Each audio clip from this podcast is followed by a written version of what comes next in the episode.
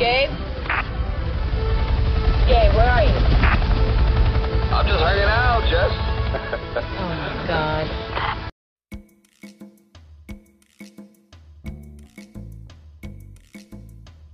Welcome to the rank with John and Zac. I'm John. I'm Zac.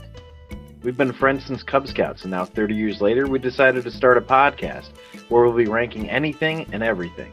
You know, the natural progression of events for millennials. For the foreseeable future, we're going to be ranking action movies. After that, who knows? But we're hoping our listeners will get involved and help us decide. You're probably wondering what credentials we have to rank anything. Well, we don't have any. And if you disagree, join the discussion at Twitter at, at The Rank Podcast, on our website at TheRankWithJohnAndZach.com, or email us at TheRankWithJohnAndZach at ProtonMail.com. You can also support us on Patreon at The Rank Podcast. And remember, please rate, review, and subscribe so we can keep this thing going. Anyway, enjoy the show. To tell you, I was having like delusions of grandeur. I was like, you know, I, I, thought, you know, I listened to that first one we did, and I was like, oh, this is, I, think it's pretty good, you know, and, and then I'm like, oh, you know, maybe we'll actually. I was listening to another podcast, is what happened, and then they were going to their like we're sponsored by. I'm like, oh, maybe we'll get sponsors, and then we'll make a bunch of money, and then this is all we'll have to do. We can just do the podcast, and then oh, and then we'll, you know, be approached. We'll like become popular enough that you know it'll be entertainment value, and we'll be approached by like uh, production studios, right? And then like we can pitch like our ideas for television shows and become, um, you know, TV show runners and sh- shit like that. I'm like, the string of events that happen in my head are ridiculous. You're like, we're basically already there. Right, right, right. Pretty I much. I feel like most people, you know, they just kind of they go they go into anything with like this um, sort of sneaky pessimism where they're just like, Yeah. ah, these are all the things that go wrong. This is what I did wrong, and there's like my head just like everything's great. We're gonna be billionaires, and you know everybody's it's, everybody's gonna listen. Is gonna be wonderful. Well, you know, you're already cleaning off space on your shelf for all your Emmys, I guess. So your, your, your EGOTs. yeah, obviously. I mean, I- it's better than being too pessimistic, like you said, because when you're too pessimistic, it's like, well, why even bother? So, Yeah, that's true. I mean, yeah, but uh, you know, probably a healthy dose dose of realism would be uh good for me. like, well, come back to the planet. Who's it hurting? That's true. It's fun to daydream. Um, so I mean, when, when did you end up watching Cliffhanger? I watched it just last night. Did you? Okay, so it's fresh. It's fresh. See, I made the mistake. I watched Cliffhanger um, Friday night, and then like 20 minutes later, I watched Frost Nixon. Like I started Frost Nixon and got into it and watched the whole thing. Okay, it's not an action movie. Well, I was like purposely staying away from action movies. Oh, I see. Well, I see. I shouldn't watch another action movie. But then I was like, man, Frost Nixon, that's a, that's a good one. I really enjoy I really enjoy it. I have uh, seen the beginning of it, but that's all. Oh, really? Yeah. That's pretty great. Frank Langella is like amazing as Nixon. Um, but anyway, here we are with another episode of The Rank. And um, if you don't know by now, or you're a new listener, then uh, just to give you an idea what this is going to look like, we're going to do a brief summary of the movie. Then we're going to go into our potent notables, which are just interesting facts and tidbits and stuff that we've done while researching this, uh, leading up to the ep- the recording of the episode.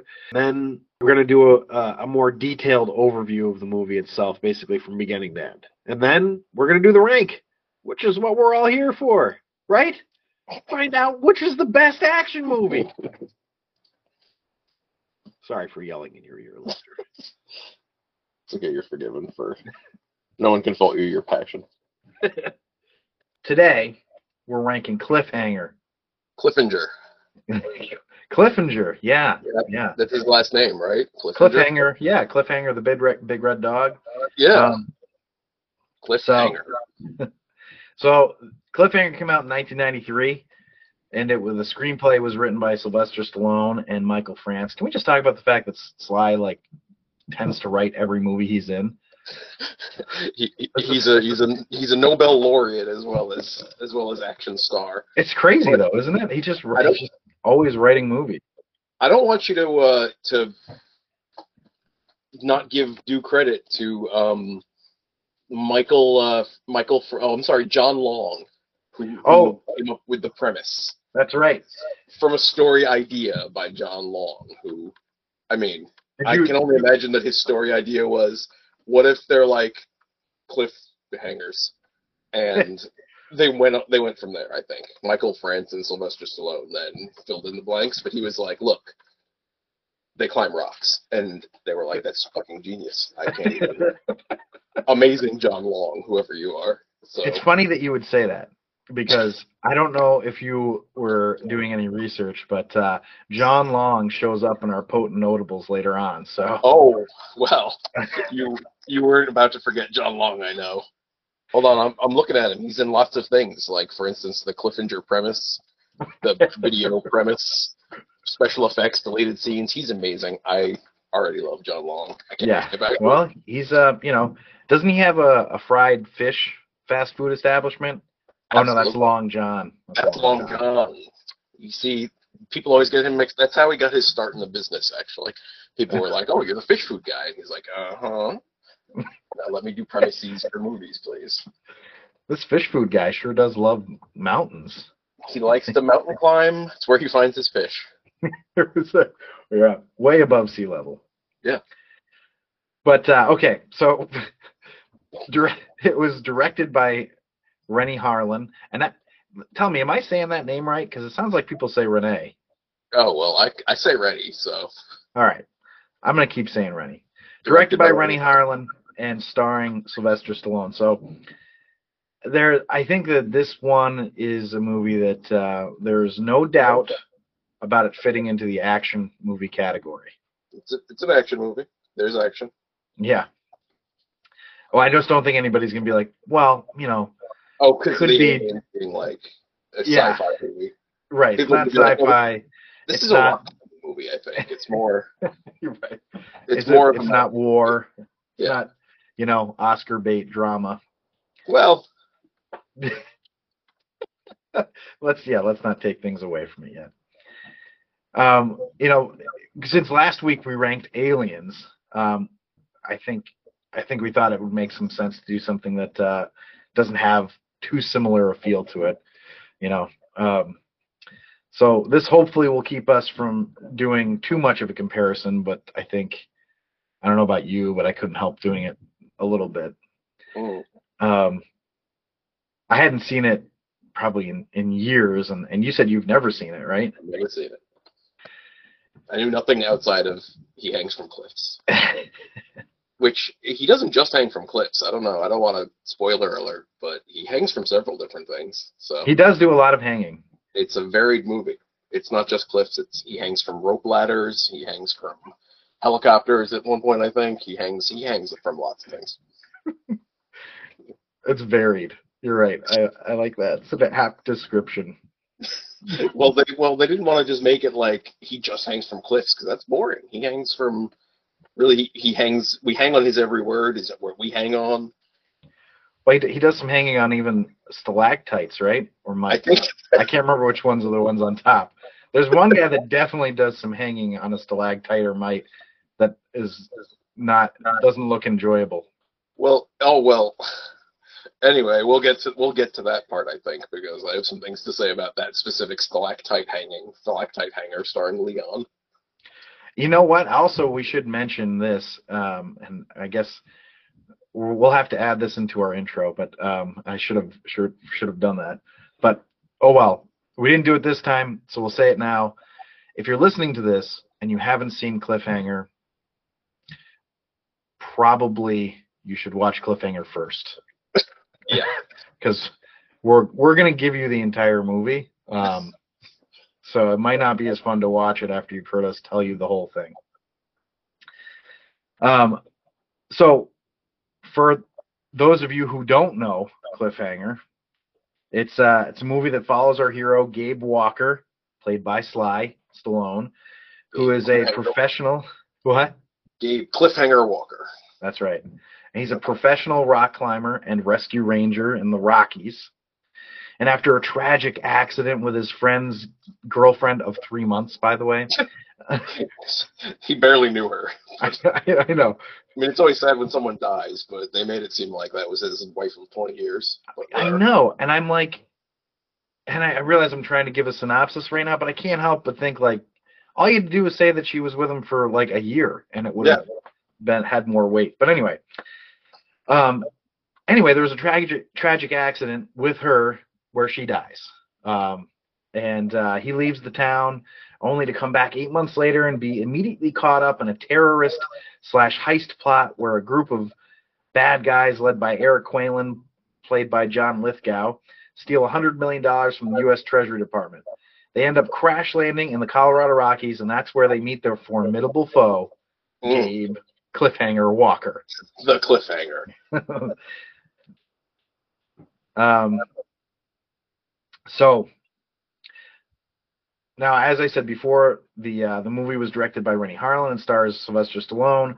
The screenplay was written by Michael France and Sylvester Stallone, based upon the premise From a by premise. John.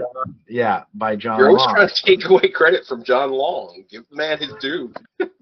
Now, this actually leads us directly to our dun, dun, dun, potent notables. It's notable. It's potent. Give it. Give it to us. Are you excited to hear the vast research I did on Cliffhanger? I'm thrilled. Go. So after Michael France sold the Cliffhanger script to Carolco Pictures for five hundred thousand dollars, the company was visited by two independent pr- producers, Gene Patrick Hines and James R. Zatolokin. Okay. I don't know why I even include their names because it does not matter. They provided proof that France was not the originator of the story. Oh my It turned out the idea had been first developed in the 1980s by Hines and a world famous climber and author, John Long. Okay. And then Carolco said, okay, fine. They paid Hines and Zlotkin, Zatolokin, whatever the hell his name is, a producer's fee of $400,000 and gave them co-producing credit. And then John Long received a based on a premise by credit. Okay. So that's Well, how that happened. There's already some some drama behind the story behind cliffhanger. This I'm not sure this this this story really deserves quite that much that much backstory, but there there you go. Well, I mean, I feel like you know I don't want to take anything away. I don't. I'm. Sure, I know it's not easy to write a movie script, but I feel like why don't we just write one if we can make five hundred thousand dollars off of? I mean, I- I was kind of thinking that yesterday that a lot of the beats from this well yesterday when I watched it I should say yeah, a lot of the beats from like the movie were so I don't want to say bad, but they were. I feel like I feel like they wouldn't be too. They, they were like very from central casting. You know what I mean? Like they were just like they hit every note exactly. So I, I just feel like if John Long can come up with this premise, I feel like I feel like anybody can. Not to not to rag on John Long. not to rag on on anybody who's writing any of these scripts because I I know that it's not super easy, but um, but boy, it it sure it sure does seem like we could create a premise and make some Yeah. money. Um, Because again, what what's the premise beyond their rock climbers? Like like was he up on top of a mountain going, you know, they should make a movie about this? And like, was that five hundred thousand dollars worth of work? I don't know. well, I also think it's sort of funny that the idea that because the guy's a rock climber, right? Yeah. So it sort of takes a, a little bit of egotism to be like, you know, they should make a movie about me, Yeah, You know. what I'm doing. John the cliffhanger Long. yeah. So, you know, it came out in '93 and it, and it was a hit. Mm. Um, and it was released the same year as Demolition Man. Was it? Yeah, 1993, same year. Demolition year. Man was yeah for for Sly especially, right? he was So hanging on cliffs. He was demolishing mans. He was doing everything. eating a lot of Taco Bell. Yeah. Um, so what's you know, and obviously we're gonna rank Demolition Man at some point as well, but um, both movies were successful at the box office, but Cliffhanger uh, was more so. It made 84 million dollars domestic, and it added 171 million dollars internationally. So 225 million, 255 million dollars, which is especially in '93. That's a that's a big hit, you know. Um, but what's wild about this year for Stallone is he he was basically proving how much money he could make overseas, and it led to record-breaking deals. So first, Stallone worked out a deal with Savoy Pictures in 1994, uh, and Universal in 1995. Savoy gave Stallone 20 million dollars for a movie, which was actually the first time any actor got that much. This is before Jim Carrey got his 20 mil for Cable Guy. But it wasn't like celebrated as much because Savoy and Stallone never ended up making a movie, so he never actually got the 20 million dollar payday. So just slight technicality. He didn't actually get paid it, but Right, right. But he inked the deal. movie comes out. So, and then the next year, Universal gave him sixty million dollars for a non-exclusive three-picture deal. Mhm. So, it's it's often credited to Jim Carrey's deal. Um, you know, get of Jim Carrey getting the twenty million dollars for Cable Guy that like inflated all these salaries. But I mean, I, I that I it didn't have to do with Jim Carrey in in my estimation. You know, I think since he was able to work out a twenty million dollar deal with Savoy already, I think the wheels were already in motion for these movie stars getting paid a crazy amount of money, right? Yeah, they they saw Sylvester Stallone getting paid 20 million, and they said, "I think Jim Carrey is worth that in the movie Cable Guy, right?" And that's how they justified it. right, exactly. Well, you know it's funny? I mean, it's kind of a wild when you think about it in the Jim Carrey terms because Jim Carrey, his first feature movie that he's that he was starring in, like where he was top billed star, was Ace Ventura. So that's 1994. And by 1996, when the Cable Guy came out, he was making 20 million dollars a movie. I mean, that's pretty Not bad. crazy. Yeah. What what movies did did Sylvester Stallone end up getting paid the 20 million for? All right, you ready for this? Because this is the rest of the potent notables. Oh, It gets it gets pretty wild. go for it. So it was the biggest non-exclusive deal ever inked between an actor and a studio, right? Oh, Um, which you know, non-exclusive, by the way, just means that he could he could still explore doing movies with other studios. he's other movie curious. Yeah, other movie curious. Yeah. Um, so Universal ended up killing the deal late in 1999 after the series of the act of Stallone's other, other movies flopped. Okay. So under the settlement, the studio agreed to make only two films. And it was one that Stallone had already basically completely filmed, uh, called Detox, which came out as I See You, as I as in the the your eyeball eye, not I. as- eyeball? Okay. Yeah. So So are you are you sure about this? Because I, I don't know anything about this this film. This I've picture. seen ICU. Oh, you've seen ICU. Of course Of I course. have. Of course you have. um, I actually remember. Oh, I almost don't want to say it, but I remember enjoying it. Okay. Why was I this believe you. I believe so you that much? you remember enjoying it. That's what I believe. Where's this movie on his IMDb though? I'm not finding that.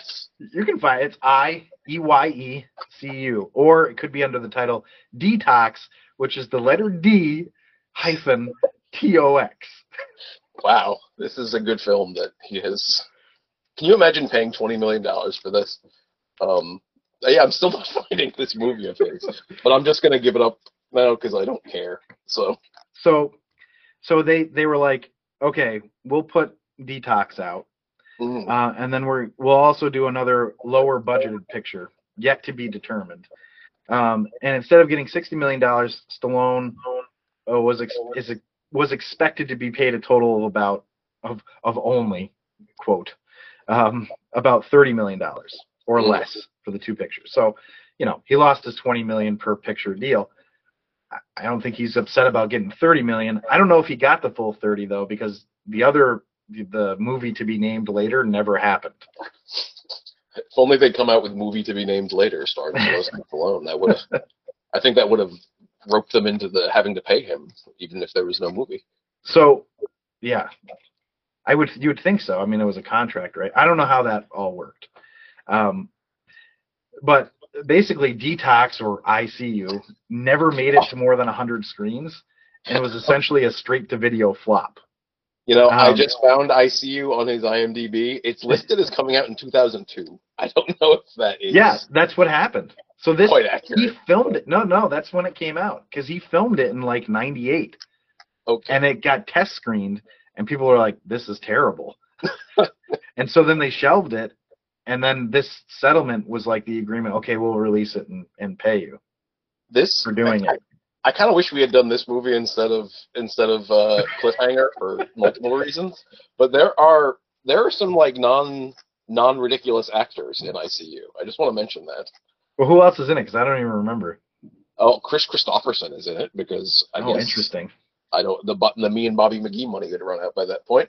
Jeffrey Wright is in it. I didn't even know he was acting back then, but there he is. Jeffrey Wright. Okay. Yeah. And uh, Courtney B. Vance. I don't know why. Like, why are these people in this? I don't know. Doesn't matter. You said Courtney B. Vance is in it? Yeah. He plays Reverend Wow. Jones. Huh. I I would not. I didn't. I I saw it once, and it was a long, long time ago. So yeah, that's interesting. Well, Well, I well I like it because okay, Robert Patrick is also in it. I I hope he kill like I hope he's the nemesis so that he can be both. I believe he he is actually. Oh well, because I mean he's a nemesis in another important action movie that is not anywhere near as good as ICU, but Okay, so now I know that I'm usually really good with actors and actors' names and everything. I just want to make sure that I have this right. Robert Patrick is he's T1000, right? he's the T1000 and also so. So yeah, he is the bad ICU. guy in ICU. oh well, because I can imagine I can imagine Sly seeing that movie and going, hey, you know this guy's pretty good. Maybe we'll get him to do ICU. but According, uh, I, I'm sorry to, to harp on ICU, but no, no, go for the, it. uh, the the the poster, like you know, Sylvester Stallone, it says survival is a gi- and it's listed as detox on the poster, but it's ICU on on on IMDb, so I don't know. And apparently, it's from the director of I Know What You Did Last Summer. So yes, this is, that's right. This is this is really good. I am excited about this movie. okay, well, we'll add it to the list. We'll have to. Uh, I don't know what list, but it needs to be added to a list. It, it's it's going to be added to the list of movies that we rank. But I think Okay. that it should definitely be on a week that we double up. I don't think that uh, we should do a whole podcast on just ICU. I, I don't know. I'm thinking of dedicating this whole podcast just to ICU. I'm switching over. I'm done with Cliffhanger. We're going to ICU. Um, so I'm going to hijack po- this podcast. so another potent notable outside of ICU, because we'll I'm probably going to repeat some of these potent notables. Are no ICU. potent notables outside of ICU. There's only ICU, John. So here's one that I think you're going to find interesting. The film Cliffhanger is actually in the Guinness Book of World Records Okay. Okay. for the costliest aerial stunt ever performed. Oh, well, you know, I actually believe that because there are some aerial stunts in this. In fact, most of it is aerial. Most of the stunts. Yeah. Well, do you remember in it's very early on in the movie where they shoot a line from one plane to another and then like the guy like goes down the line to the other plane? hmm That is actually happening in the air and that's a stuntman doing it. Well, I hope, Which I hope he got compensated because that seems risky. Well, not only did he get compensated, but he got compensated by Sylvester Stallone directly. Oh wow! So, stuntman Simon Cranes, that's the guy who did it, was paid a million dollars to cross once between two planes at 15,000 feet without the aid of any safety devices or trick photography. wow. So, So the- just Yeah, but the insurance company refused to insure the stuntman for this.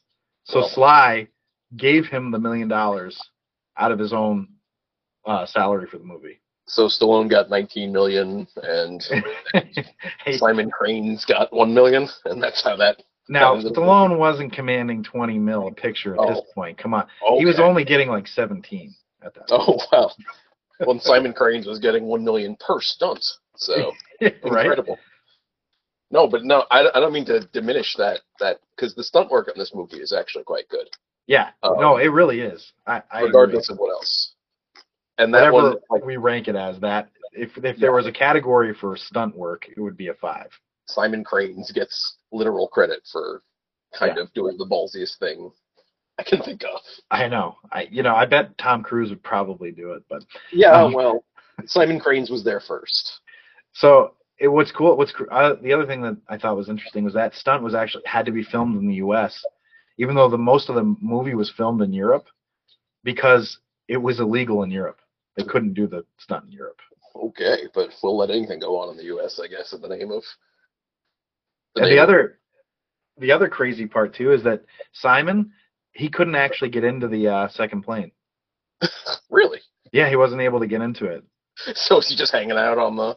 I don't know how they they must he must have like went back to the other one, but the you know they just basically cut away and you see it so it's not a one shot right. So he he doesn't get in the he, you don't see him getting in the plane from far away. You see the close up shot of the guy getting into the plane.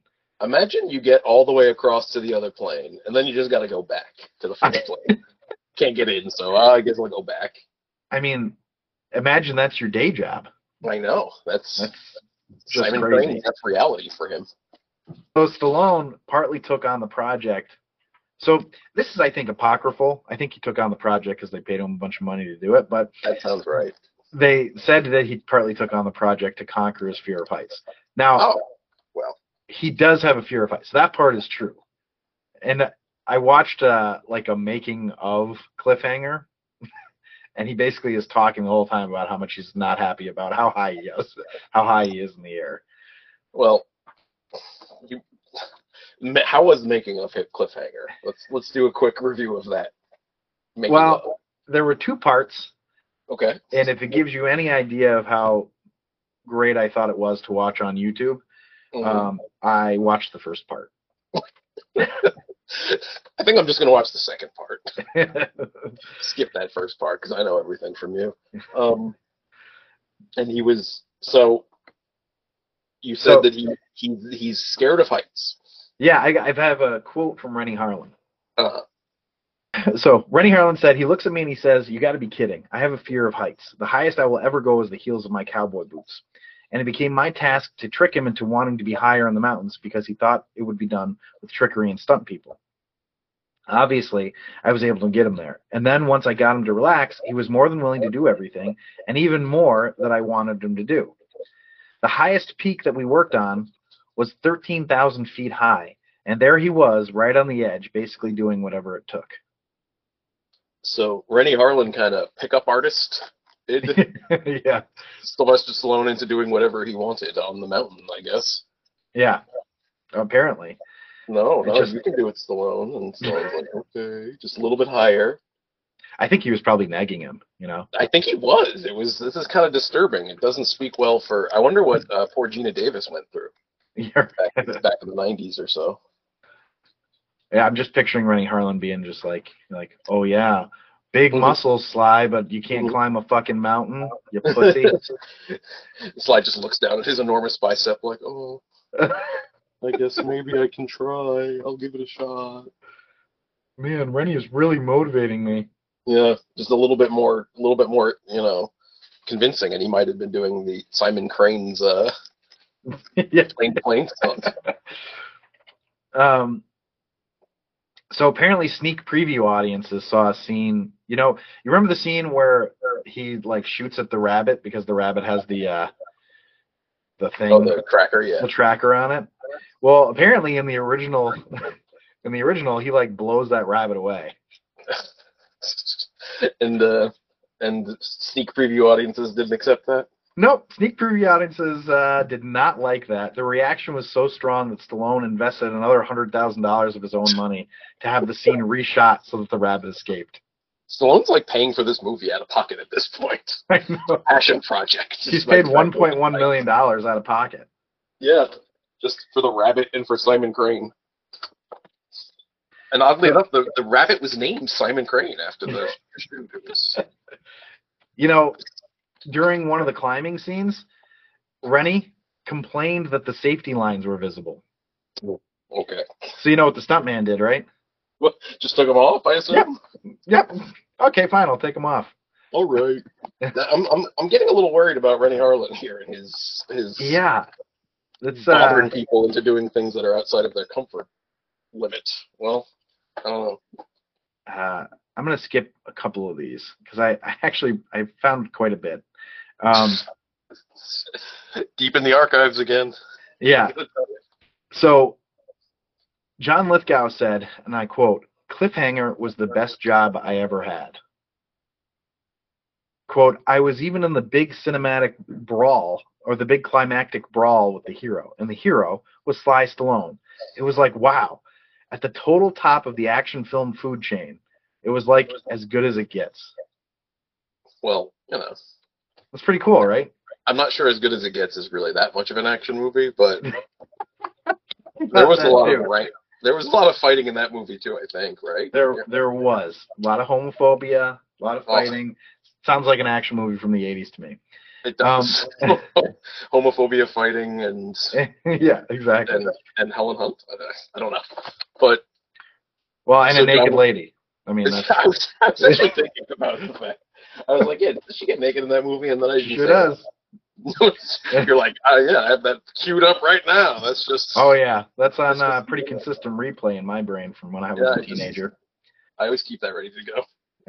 that was uh, I was 13 when that came out, so Yeah, that's why I have. That's why I have Cuba Gooding Jr. all ready to go too for me. um, so a little bit about Carolco. Because I just find this story fascinating. So Carolco. This movie was produced by Carolco. Pictures, and uh, Carolco. was basically known for making the big budget action and thriller movies with like Schwarzenegger and Stallone, um, among others, right? Uh, like they did Terminator, Terminator 2, Total Recall, Basic Instinct, the Rambo movies, Universal Soldier, etc. So it was started by Mario Kassar and Andrew Vajna, which that is a crazy last name. Um, they, Andrew, Andrew Vagina, huh? yeah, Vagina, yeah, Vagina, which He's probably not how he pronounces it, but yeah. Yeah. so they, they they sort of hit it big in the 80s, right? And Uh-huh. um, Well, yeah, Vagina, Vagina is always big. ask me. it's never a bad time for Vagina.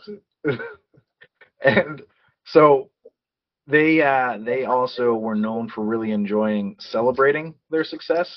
Uh-huh. So in the late 80s and early 90s, um, they were known for having these like lavish parties and private jets and paying generous dividends and high salaries and all this stuff, right?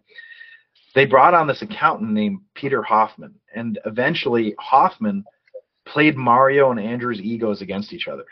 Oh, So Hoffman and Mario wanted to make Carolco a big time studio, you know, like a, its own distributor. And Andrew wanted to keep it a production company, right? So by 1989, Andrew and Mario's partnership came to an end, and Andrew walked away. Uh, Andrew, without Andrew, they, they basically just started spending like crazy. They just were buying scripts, paying way too much money, hence paying $500,000 for Cliffhanger script. Um, and uh, they signed they were signing like really big multi-picture deals with talent right so by 1995 they were you know not doing that great with the books which i reading this whole story about these guys i had to i, I couldn't help but think like you brought in an accountant and then the accountant fucked up your books it's always the way. That's why Not I a- don't pay not a good accountant. whatsoever. The more, the more you try to take care of your finances, the worse you are. So that's yeah why I ignore it completely and just listen to it. that kids that's right Yeah, that's that's my financial advice yeah. from So- Andrew Vagina. So the final movie that they ever released, Mhm. Cutthroat Island. Do you remember Well, this? I do remember this. It's I believe that's a Renny Harlin picture. Is it really? I didn't know I that. think it is. Oh yeah, I think I think you're right. And I. I, it's Geena Davis and what Matthew Modine, right? and let me tell you something. Andrew Vagina knows something about the biggest flops. You know what I mean? Oh god. So this is this is quite the flop. If it's uh Oh. I did not uh, see that one coming. Oh, that's what another one. Oh Jesus. So, well, uh, you know, Vagina wasn't actually around for that, but. Oh well. Vag- is always around. He's lurking. in the in the shadows. So yeah, that basically broke them. Cutthroat Island, uh, being one of the biggest flops ever, uh, destroyed the studio. They declared bankruptcy the next year. Now, for all that though, remained an independent studio uh, throughout. They bankrolled and produced all of their own movies in house, and they didn't use any of the larger studios for distribution, or they, they only used the larger studios for dis- distribution, never for for financial help. Which is kind of cool if you think about it, because it made it so that they kind of put a lot of power to the artists. Um, so this was after, you know, Carolco. ended, and Andrew had been gone. Um, he did an interview on BBC uh, a few years later, and he said, "We always worked outside the studio system, and the studio for us just means a method of distribution for the product. We like to creatively do the projects ourselves and not do it by committee. Independence is the only way we work." So I thought that was kind of neat. yeah, oh. But maybe maybe they should have done a little bit more with with studios and so forth, and maybe they wouldn't have been been subject to this weird power play by this, this Peter Hoffman, yeah, this accountant, got very strange in there. like, scheme of his. I don't really quite. yeah, it didn't work out for him. So, all right, so I'm gonna do. I, I got three more potent notables, and then we'll move on to talking about the movie. So it was filmed in the Italian Alps, not in the Rockies. Um, and that walking bridge that gets destroyed, that was a real bridge that the crew had to replace after the after the uh, after they finished blowing it. Okay. Um, there was apparently a cliffhanger video game that was released to coincide with the movie. Mm-hmm. and it was on Super Nintendo, original Nintendo, Game Boy, and Sega Genesis. And uh, I just have to tell you about the accolades it received. It received Electronic Gaming Monthly's worst game of the year. Wow, that is All right. probably quite the achievement. Cliffhanger video game. So, and then the last thing I'll say, and uh, I just, I just, I, I couldn't help it. I enjoyed it. There was a planned sequel To cliffhanger. supposed to Cliffhanger. It was supposed to be a sequel. It was supposed to be Gabe Walker again. Mm-hmm. The name of the movie was The Dam. And it was this is how it was described. Okay, this was the synopsis that I found. Die Hard at the Hoover Dam. okay, that's. I kind of thought the title just came from what audiences said when they saw Oh damn. in front of them. so You know, it's actually That funny was- that we'll, we'll come back to the Die Hard thing in a second, but it's funny you mentioned that because I had I was thinking about Die Hard occasionally throughout this movie. oh there's a lot of parallels to Die Hard for sure. Yeah, Um fortunate and unfortunate. which you know it's funny because like when I was I, when I was younger and I watched it I I don't know that I like related movies in that way. You know, I was just like, oh no, action movie, this is awesome. Oh, crazy kill scene, whatever. You know, he's a badass. And now, Mhm. and and when I watched it this time, I was definitely like, so this is just Die Hard in the mountains. Um,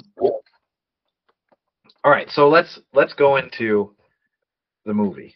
Let's just start with kind of the opening sequence. Mm. So you let's. So I'm, I'll tell you the first thing I thought when I saw Stallone, you know, climbing up the side of that cliff.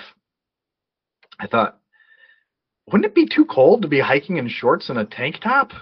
No, he's like wearing nothing, and like they're I don't even know how high up they are, but I was thinking that exact thing. Like I get that you want to show off the old the old thigh muscles there, but Yeah, I and I get it. You know, probably rock climbing would be, you know, would be heat inducing, right? Um, if you see Sly in those shorts, it sure will be. oh, yeah. Well, that's no joke right there. That's why he almost stole Michael Rooker's girl, Tucker. Oh. Sorry, Tucker's girl. Um, you know what I first thought when that scene was playing out is when they're when they're saying, "Gabe, where are you?" and he says, "I'm just hanging out." And I Oh, was like, "Well, this movie is already off to quite the start. He's just hanging out because he's, 'cause he's hanging off a he's cliff hanging. Get it? Get it? Do you get it?" So you know, it's funny because uh, you and I both acknowledge to each other that we enjoy a good pun. Mm, mm, mm. Well, But- is that even a pun? I think it's just a it's just Well, a random kind of a pun, say. right? I don't kinda, I guess. Because he's hanging. So you know, I guess I- I don't know, but I'm I'm kind of skeptical about this being counted as an actual human pun, but I, I mean, whatever. okay, it, you're right. It's not quite a very cerebral pun. No, it's Um, well, It's just not. Okay, fine. Like I'll give you that it's not. I, you know, I don't care that much. I just, you know, I, I I, kind of I kind of do care. I'm gonna I'm gonna harp on this for a while. I think I am still not quite over it because it's like Um, at the very beginning of the movie. I'm like, come on, can we can we wait ten seconds before we before we get into that? Whatever. yeah, you know, they didn't do it too much after that though. I mean, there's a, there was a few, but it wasn't There's like their choice is what they are when they occur. But you're right. It's like it's not quite really like Mr. Freeze level. right. You know, Schwarzenegger's Mr. Freeze level. Yeah, Stick around, etc. I will say though that every time they did it, it took me out. You It know, feels like really feels a little forced. Mhm. Mhm. I also couldn't. I mean, my my thought too. My initial thought was like, what a dick this guy was to get this girl to climb a fucking mountain like this. Yeah, I know. They mentioned that a little bit later. What They was he do. even doing with a girl who could barely climb? But it's like like they're on a serious fucking peak, whatever. I don't even know what that, Yeah. would be called. Like, and they're just sitting there. Like, it's very. I don't know. The opening scene was a little strange for me. Well, he hurt his leg, right? So the reason Yeah, they yeah. couldn't keep going is that he hurt his leg, and like he's the only way that she's gonna make it. And I'm just like, dude, what are you doing? This chick doesn't rock climb, and you're taking He her up. A, her for three months, apparently. yeah. And what? And it's ju- I just, you know, I couldn't. I was kind of pissed off at him. I was like, what a dick. Well, I think that was uh, Janine Turner's point later when Gabe is is blaming himself that you know it's it's it's largely Michael Rooker's fault. So I don't know. right? I think it is. Like- I guess fair, but I don't know. So, um, so you know, uh, obviously, if you've seen the movie, you know what happens next. Um, the stuff starts breaking, and then Sly is trying to be a hero, and he goes out to try to save her, and he drops her. Right. It's the part where she's she's Sylvester Stallone arm hanger at that Right. point, oh, Jesus. Um, and uh, she falls off, and man, which is the exact. Speaking of Jim Carrey, that's is is the opening of Ace Ventura 2 Yeah, like it's a literally takeoff just on this this. movie. It's it's this exactly. I didn't. I've obviously never seen Cliffhanger. I've seen Ace Ventura 2 several times. I so I was like, man, they're just ripping off Ace Ventura 2, and then I'm thinking, no, I'm pretty sure it's the other way around. Yeah. That's funny that you thought brain- that. Well, because the same thing happened to me when I was a kid. When I was, because I saw Ace Ventura before I saw Cliffhanger, because I Yeah. wasn't allowed to see R-rated movies until I was like 14. So I didn't see Cliffhanger till later, and I thought, well, this is like the exact same scene as uh, Ace Ventura. Like that's, you know, I would Ace Ventura rip off a comedy? Yeah, I think Ace Ventura did it a little bit better though. Not maybe just I feel more sympathy for a monkey than I do. I mean, no, it's a raccoon. I was gonna say it's a raccoon, yeah, not a I feel more sympathy for the raccoon than I do. Um, whatever her name is. yeah, I, I- I don't remember her name actually either. so learn her name. I don't They- know. They must say it doesn't really matter, but She's I- in it for ten seconds. It's fine. yeah, exactly, and she's there to die. Um, and apparently is the love of uh, Tucker's life in the Oh yeah, he's known her for three months and takes eight months to get over her. Not that Not I mean, even. He's still not per- over. a person dying is a big deal, but at the same time, Yeah, I get right. Yeah, I, at the same time, it's not like I thought. I thought it was his wife. You know, like um, the way he taught you, you didn't love her or whatever he Yeah. yells at slides. yeah, like, whatever. Did you? Yeah, it was like your second date, man. Yeah, Decided to take her on the hardest peak in the in the Swiss in the Italian Alps, I guess. yeah, exactly. Hey, it was the Rockies. Which, by the Yeah. way, because I read that it would that they filmed it in the Alps before I watched the movie, um, I every every time I looked at it, I was like, it looked like Europe to me. It looked like the Alps. I, I couldn't like get it out of my head that we were in the Alps. Do Which- you have shouldn't matter, I guess. But Uh, do you have uh, more potent notables about why they did that, aside from that Renny Harlin is European and no, I don't have any. Re- there was no reason given other than probably it was cheaper. I guess. Well, it, did, it fooled me. So the Italian Alps are a decent stand-in for the Colorado Rockies. Yeah, By the way, this entire time we've been talking, I've, I'm watching a 32 minute long um, gameplay of Cliffhanger the video game. I've been I I've been like absorbed in it. And, Really? uh, it That's doesn't- great. It doesn't look that bad. Like it looks okay. yeah, I saw a video of it and I was like, okay, it looks. It's just like a side scroller, you know. They were Yeah, people were calling like it a a Double game. Dragon ripoff.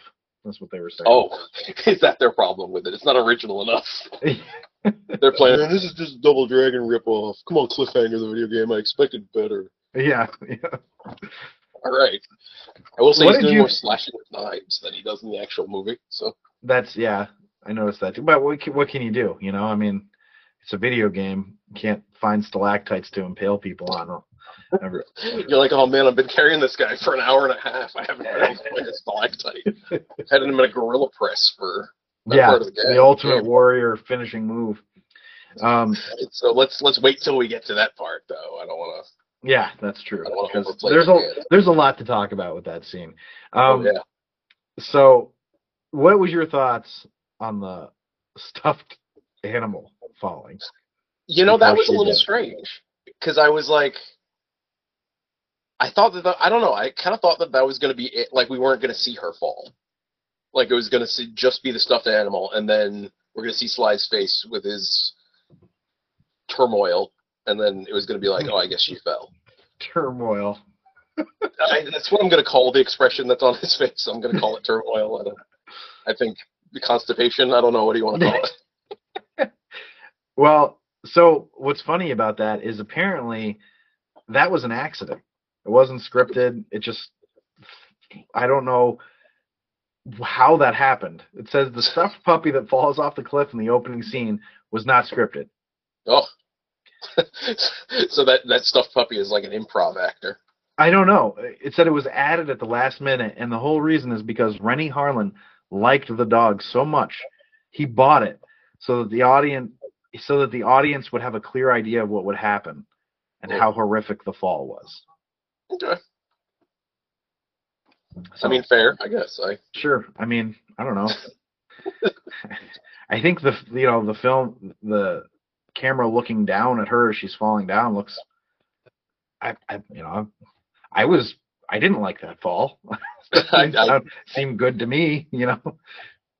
no, and actually, that that that that, that actually is an interesting thing with like the the stunt work is that it, it, it this movie does do a good job of making you feel like they really are very high up, Yeah, no, they really do, and regardless of anything else. it does feel very intense. I mean, that first scene is really intense. You know, with What? It is intense. I don't. I don't know the. Hmm. Again, I don't want to. I don't want to give too many thoughts away before we rank anything. But like, some of the performances, I don't know. I don't know. all right. The Well, heights, the heights do a better job than some of the actors do. It's just the actual physicality of the height being a high place is some of the best acting in this movie. Oh man, I can't wait. I can't wait to get to the rankings. Um, I think. Oh man, I think that. Oh, anyway, let's just let's just move on. Um, That's what I was saying a lot throughout this movie. Let's just let's keep going, please. all right. So, the ski bums. They're such caricatures. Uh huh. Uh huh. Like I, I had. n- I ju- that's all I wrote. The ski bums are just caricatures. You know. Such caricatures, yeah. Uh, yeah. So, um, but when It's kind of like, hard to say much else about them. There, I'm just like, what was that scene? I just the whole time I'm just like, what? Why is this happening? it's, Um, good. It's, a- it's a legitimate the- question. and we're gonna continue with that when we talk about film coherence. because, uh, Mhm. Anyway, so uh, now I actually forgot that the transfer guy, the guy that was transferring from Denver to wherever, whatever it was, um, wasn't a bad guy. I was like convinced when we saw him that he was the bad guy. They set him up like he's a bad guy, and Yeah. the actor looks a bit like he's a bad guy. Yeah, I But mean, I totally bought that he was the bad guy and, until he wasn't. Maybe this belongs more like with film coherence, like you were saying, or maybe supporting characters. But he feels like he does basically nothing because like they set him up like he's going to be a big person, like some sort of key to the plot. Like maybe maybe he's like part of the the the heist.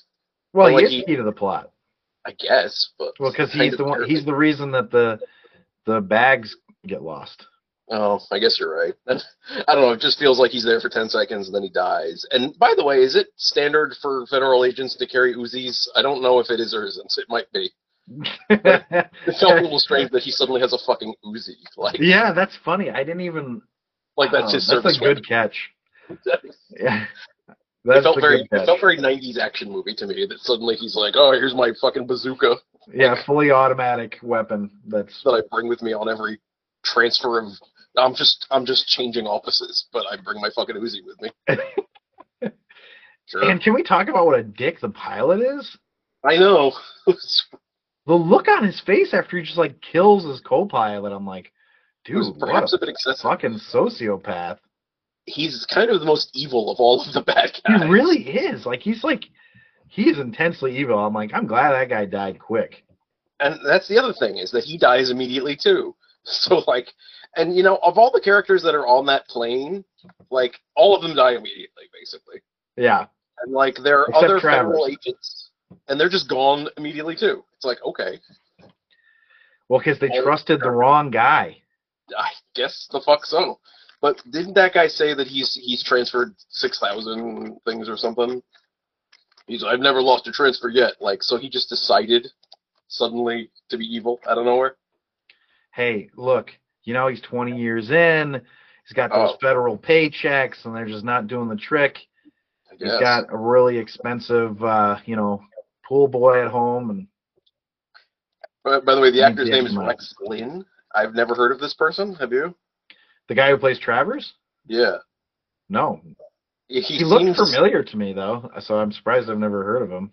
I think he's so generic that he looks familiar. Because I actually of of all the bad guys, I actually felt like he was one of the better actors of the bad Mm. guys. really, look, there's not much to go off of.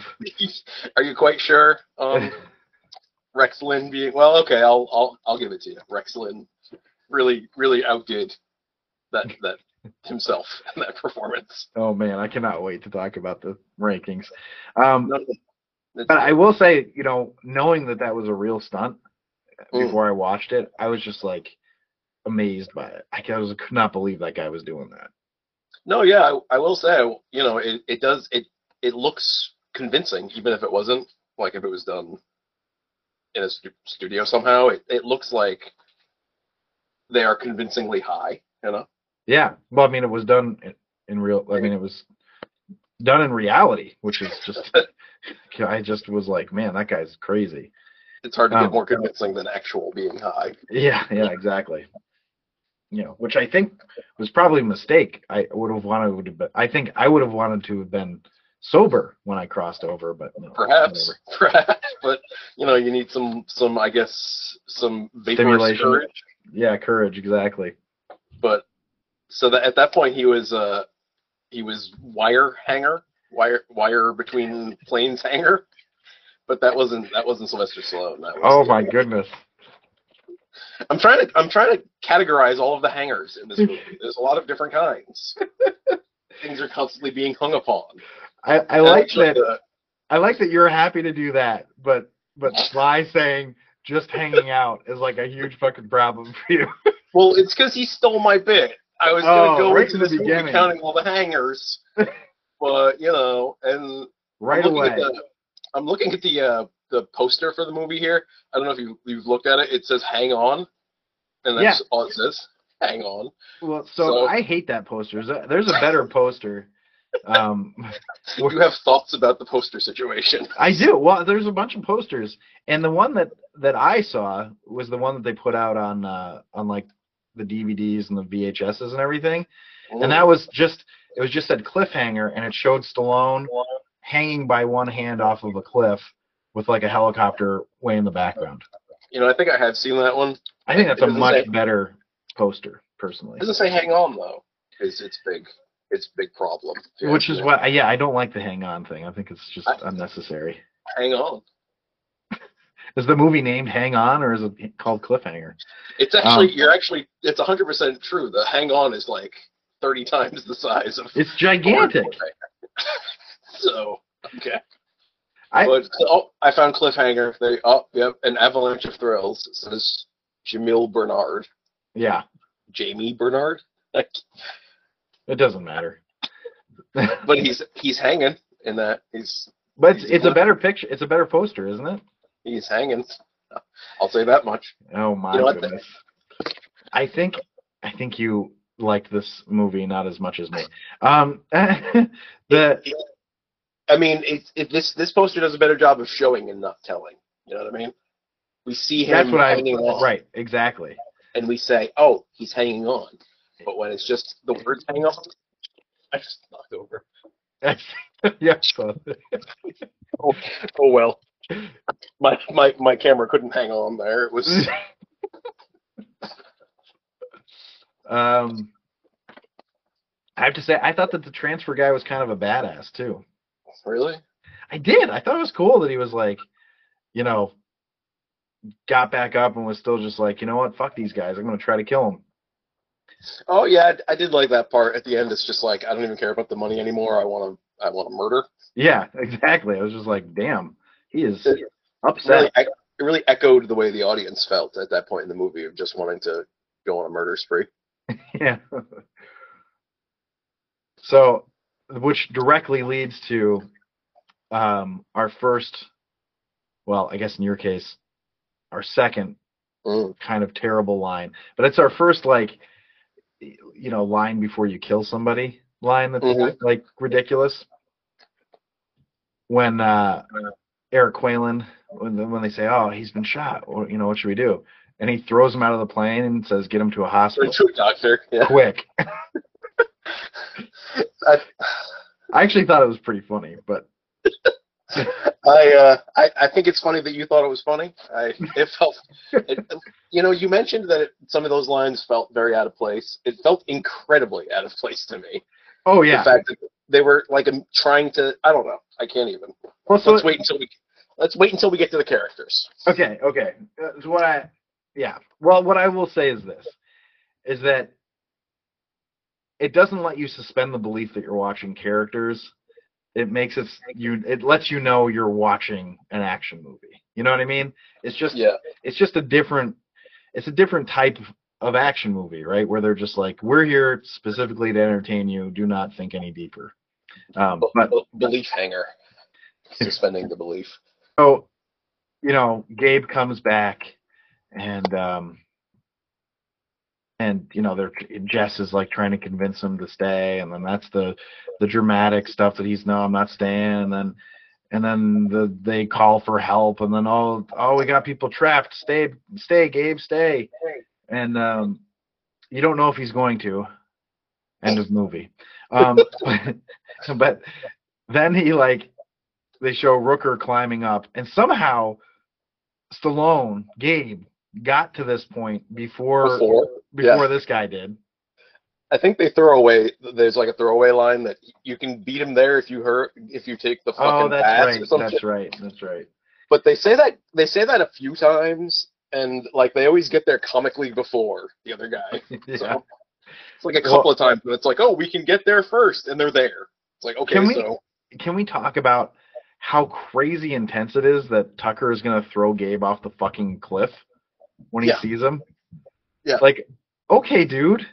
You know, I knew her you need to chill months, the fuck out. I just was like, wow. I love Yeah, I that was thinking Sly's he's like, gonna commit just murder. do it. suddenly. Yeah. Like, So, okay, this guy's a rescue person, Suddenly he's just gonna murder somebody. Yeah, he's he's unhinged. Yeah. Sanity hanger.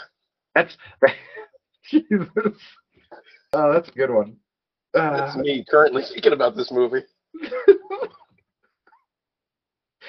Okay. Going going further into uh into the movie. Yeah. I mean, well, I- let's. I want to give you a chance to say some stuff. I, I don't know if I'm. I feel like I'm sort of just talking the whole time.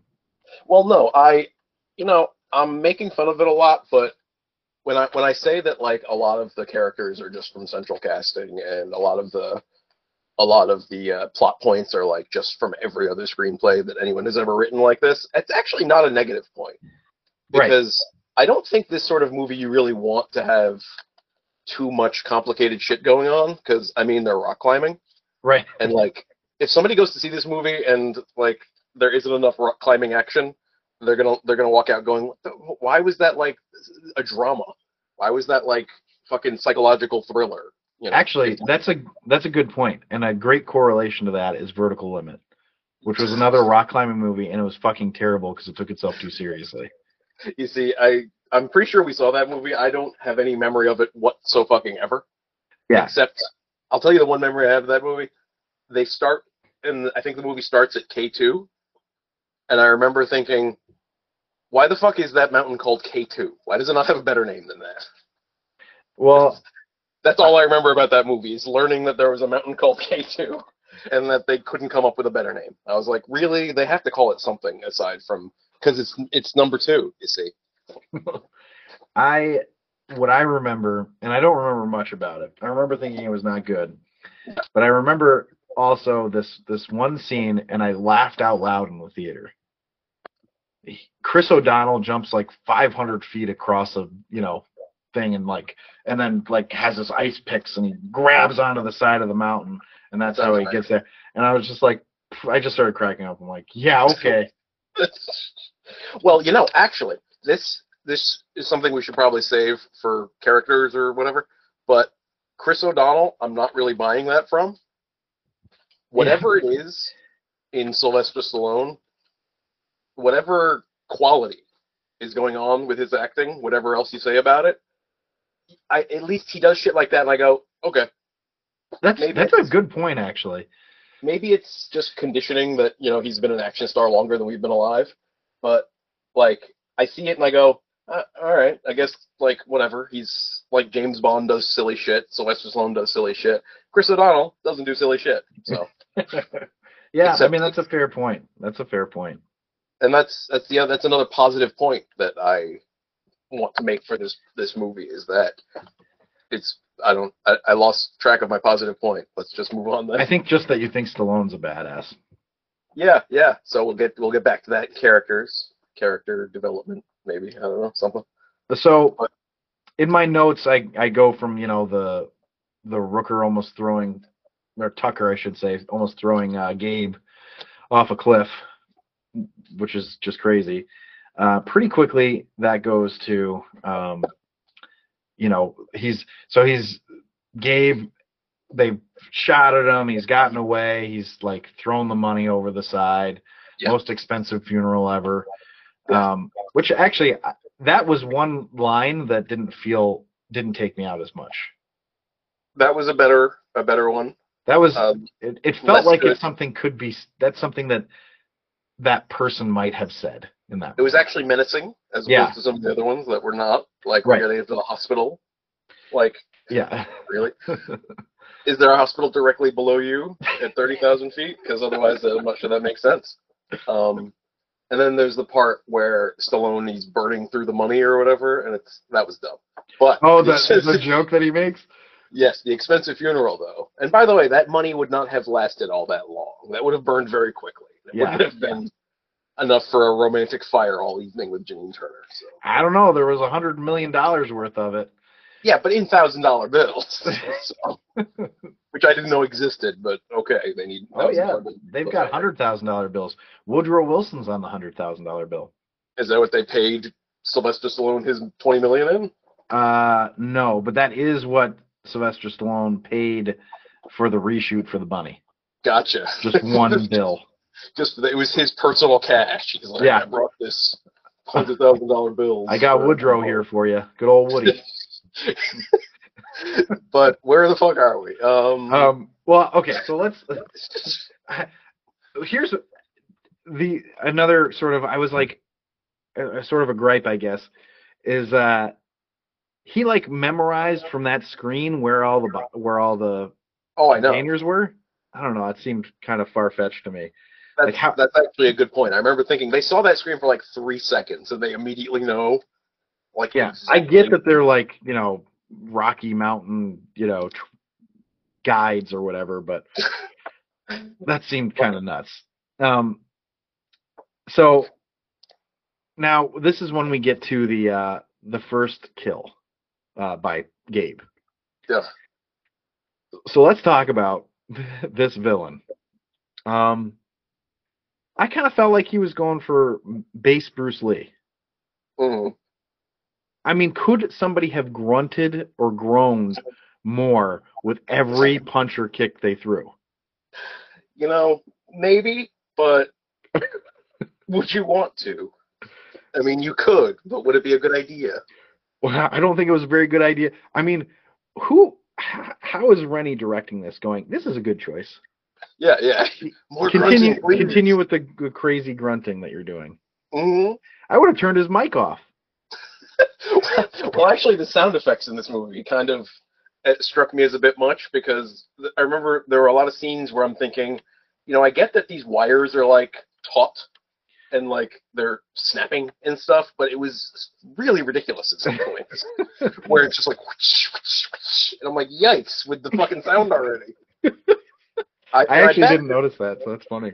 well during the the first scene where her harness is breaking or whatever and like I, i'm thinking i bet if you actually went up and like recorded realistic sounds of wires being pulled on or whatever it wouldn't really sound like much of anything so they had to exaggerate it but did they have to exaggerate it quite this much Yeah. and there's a point there's a point where the the chick when she's hanging out with her horse and she's yelling at Sylvester Stallone, she like waves her horse string at him, and that makes like a noise. Really? like, I didn't even notice. That's funny.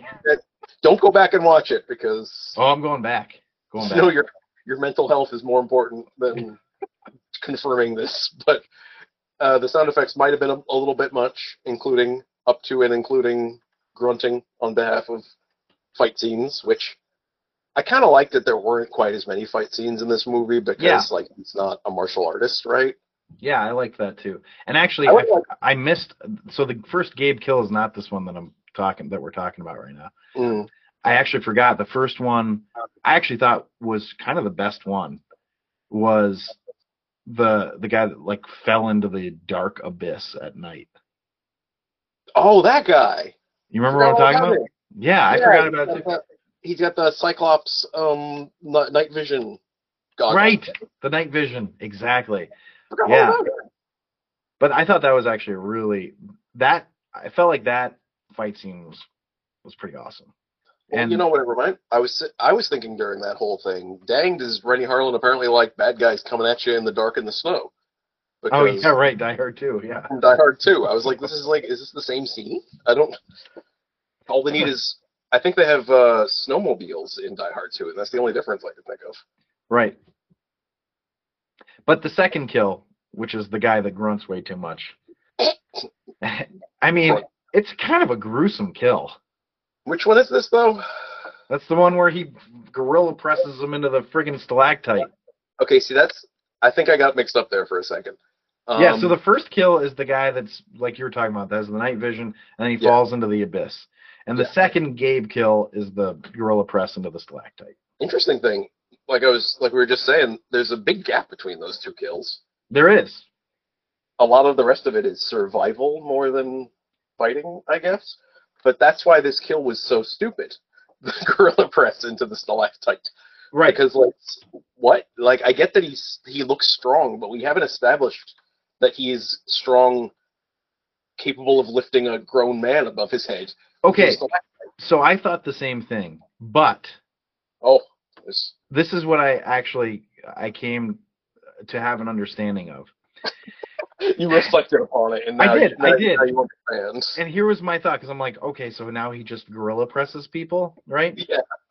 But if you think about it, as a rock climber, he's lifting himself all the time. hmm hmm So I think that him having the strength to lift somebody up is actually sort of a given with what he does with his life. That's true, but at the same time, it's into a stalactite. That's what you have to understand. It's, it's, it's, it's kind of getting me. He's got to have be able to lift with enough force to to impale Yeah. somebody. Yeah. It- It probably would have been better if it was like they lift he lifted him and like you know like a fireman carry lifted him Yeah. and threw him onto a stalagmite. That probably would have been better. I kind of wish that you had been there to advise Renny Harlin on what the fuck. Why is this? Maybe maybe Sylvester Stallone just wanted to to lift someone. He's like, I haven't gotten my workout in today. Can I? Can I pick someone up repeatedly? I've And taken that act- 50 cc's of steroids. I need to do something. gets him. He, he's like, oh my god, I'm hyped up now. Come here, Leon. Let me pick you up. I don't know if I don't know if you noticed, but that actor, his name's Leon. I didn't know that. I thought he was pretty awful. I'm cur- I'm curious if he was in anything else. Anyway, he um, was in something else, and I guess we'll get there. But when I was watching the opening credits, I said Leon. There's a guy named Leon, and uh, I looked him up. Um, I'm kind of shocked that you didn't. Anyway, go on. Leon, he's very good. so you know what was interesting is Tucker. He started kind of winning me over. Tucker is Michael Rooker, right? Yeah, yeah. He like kind of after the the crazy cliff thing with Sly, he basically he basically yeah he basically just kept doing the right thing. Yeah, that's actually true. He he displayed a lot more, a lot more uh, He was courageous, stability. I, I guess like stability. but he was like believably courageous. You know, like it Yeah, didn't feel like it was out of nowhere. It it felt like he was very. It felt true to who he was supposed to be. Yeah, you know. because he was just leading them the long way around, et cetera, stuff like that. leading them the wrong way and always warning Sly. You know, Mhm. every time he'd be like, "No, run, Gabe! They're gonna do this," and then he'd get his ass kicked for it. But he was like, "I don't care. I'm gonna protect these people." They threaten to shoot him like multiple times, and they don't. Every time he runs to grab the walkie-talkie or to warn Frank or whatever. It's because they they needed him. So, like, I guess that at some point he's like, "Well, they didn't shoot me for when I ran and grabbed the walkie-talkie, so I guess I'll run." I'm just gonna keep doing it. Yeah, Yeah. exactly. So we we like Tucker. We don't Yeah. like Leon. no, Leon sucked. Um, but um, and also I, I will say this this again goes to the stunt work. But that scene where Gabe and Jess are swinging on the rope that you know is gonna rip, but you know they're still gonna make it was still Yeah. like really intense. No, it was it was it was actually pretty well done. Yeah, I thought so. with with with suspense sus- suspending um i mean you know they're going to survive but it was put together in a way that was competent Yeah, I mean, I guess you don't necessarily know that they're both. You know, Sly's gonna make it, and you assume Jess is gonna make it too, but you don't. I guess you don't necessarily know. I mean, they did kill off Rooker's, uh, you know, longtime wife in the beginning. it was, it was their anniversary i believe Yeah, their thirtieth anniversary.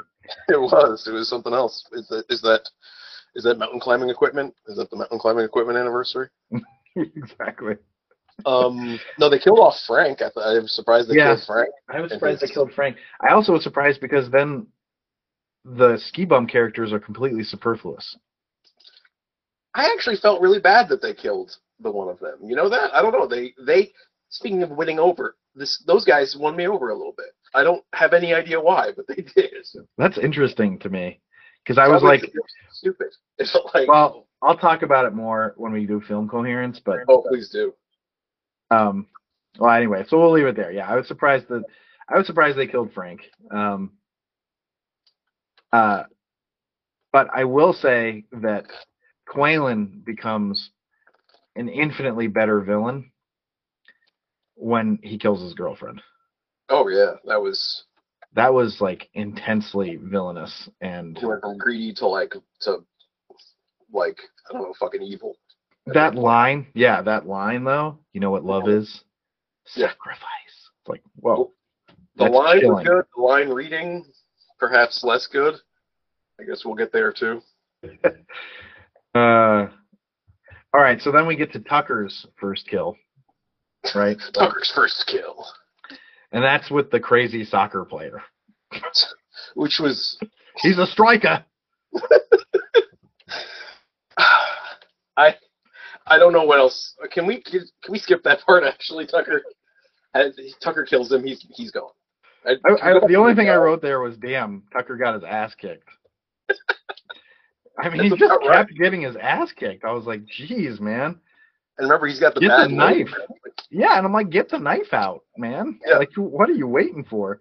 I know he was building suspense. He has the knife, but he's like, no, I'm gonna wait till just the right moment. All right. I mean, I get that he's trying to convince the guy to to fight, you know, hand to hand and not shoot him, right? Because he always got all he has is the knife. But I'm like, Jesus, dude, enough punishment. Just Well, take the knife out as he's going for a kick and stab him in the leg. that's the thing. He kicked him like four times. You could Yeah. just slash his, uh, you know, what do you call it, Achilles tendon, and be done with it. But no. So, you know, from there we get to like the final showdown, which is something that we're gonna do in the ranking. Um, so the only thing I was gonna say though, after the the final showdown and everything, which I actually kind of liked, it was really kind of an abrupt ending, wasn't it? Yeah, I did not know it ended there, and you know, we pan out, and then the movie's over. I couldn't believe that. I Um, liked, I kind of liked it though, because I'm like, I don't need the exposition of like where they all end up afterwards and if they're happy and all that bullshit. You Yeah, know, we need like a uh, an American Graffiti style. Gabe would go on right, right. climb another mountain. Well, at one point. I feel like a lot of times in these movies they do that, right? Where they're like, they kind of show how everybody feels after all the crazy action has happened. Well, it was a little like all these people just died and everything, including innocent people, and like it's it's a weirdly feel good ending because they're like, all right, we'll get you some, we'll get you out of here soon, and they're like, okay, and that's that. I don't know, it felt weird to me, kind of abrupt, like like you said, just okay. I guess we're just gonna hang out here for a while. Here comes the crazy stuff. Mm. So let's get to our rankings. So just to remind um, our listener, we have 10 categories, and that's story, acting, originality, action sequences, chase slash fight scenes, film coherence, hero appeal, villain appeal slash hatred, supporting characters appeal, and final showdown. So like an awful lot with this movie. Felt like last last time. yeah, well, okay. So I think we're no, I think we know where it's headed with Zac here. Um, I don't know. I, uh, So I'll tell you what. I'll start with story, start with story, please. and then you can go. It's because it, it almost might be fun just to hear you react to my rankings because I have a feeling Okay. there's going to be some strong reactions. But If this is a five across the board for you, then I think I think this is going to be my last episode of the podcast because because life isn't worth living anymore if that's the case.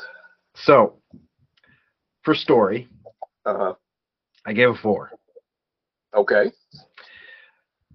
So I Okay. liked I liked the story. Mhm, It's mhm, obviously fairly generic, um, but I think the unique setting helps it a lot. And I also think that you know, as far even though it is sort of a generic story, it it hit its notes. You know, it did what it was supposed to. I didn't feel like there was any part of it where I'm like, why why is this? Why are we here? What what's the point of this in the story? mhm. um i don't know I, I felt like it you know it's not great but it's it was it was good you know I, I it never took me out of it because of a bad story Okay. I, I actually see where you're coming from there. okay so what'd you give it I actually gave it a three. okay So I pretty much agree. As far as the middle of the story road goes, basically it was fine. Yeah.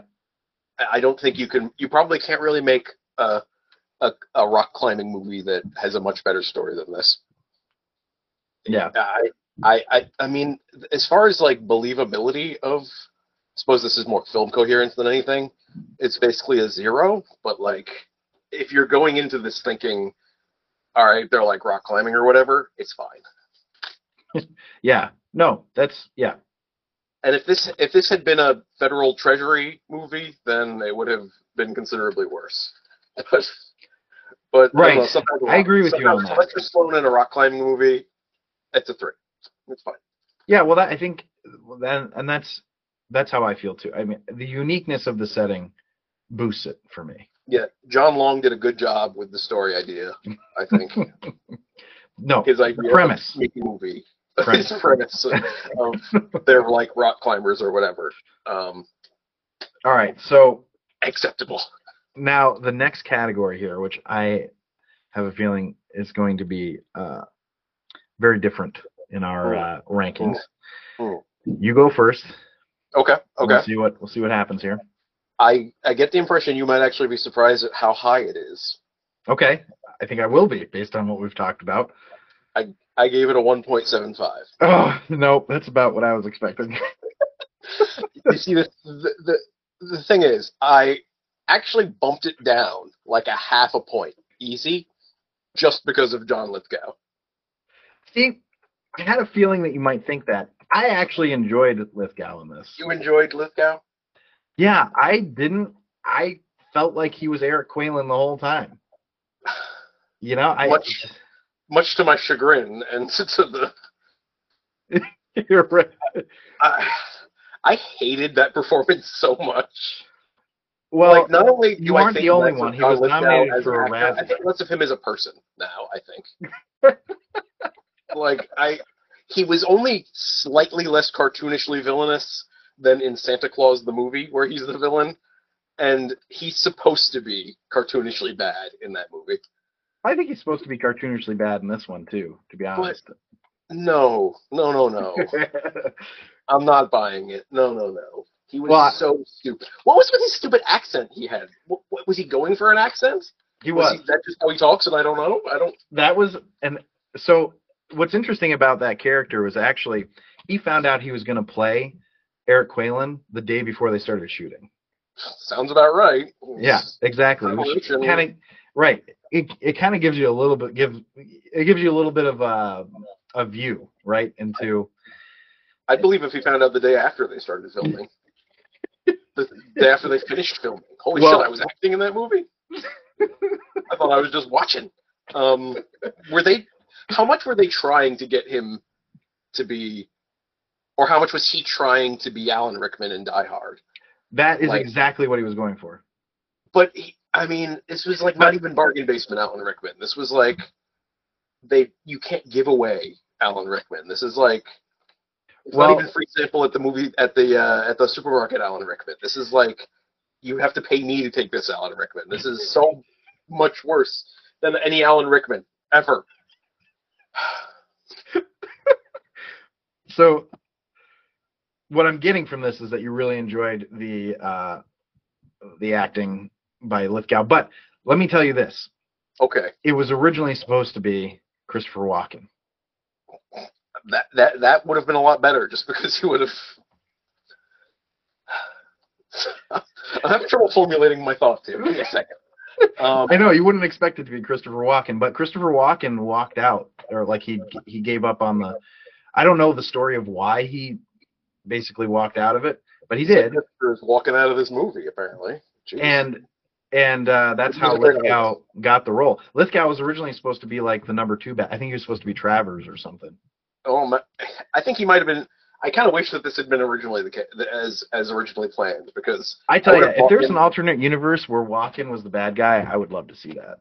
I I would watch that movie. I would actually sit through the whole thing again just to see that, especially given how much of my dislike of this movie comes from John Lithgow's performance. That's so interesting because I I felt like Lithgow. Uh, anyway, I, I liked Lithgow and I I enjoyed the cartoonish aspect of his character, but um, he said that Renny. Ren, Renny Harlin actually said to him, "Do you think he could do South African?" He's like, and Lithgow was like, "There's no way I could do a South African accent. He'd like figure that out in a day. There's just no way." Well, He's so that's how they came up with. He was like, "Well, do you think he could do, you know, an attempt at Alan Rickman in Die Hard?" And he was like, "Yeah, I think I could do that." and And that's how they decided on that. because he could not do that either. But you want to talk about good acting in this?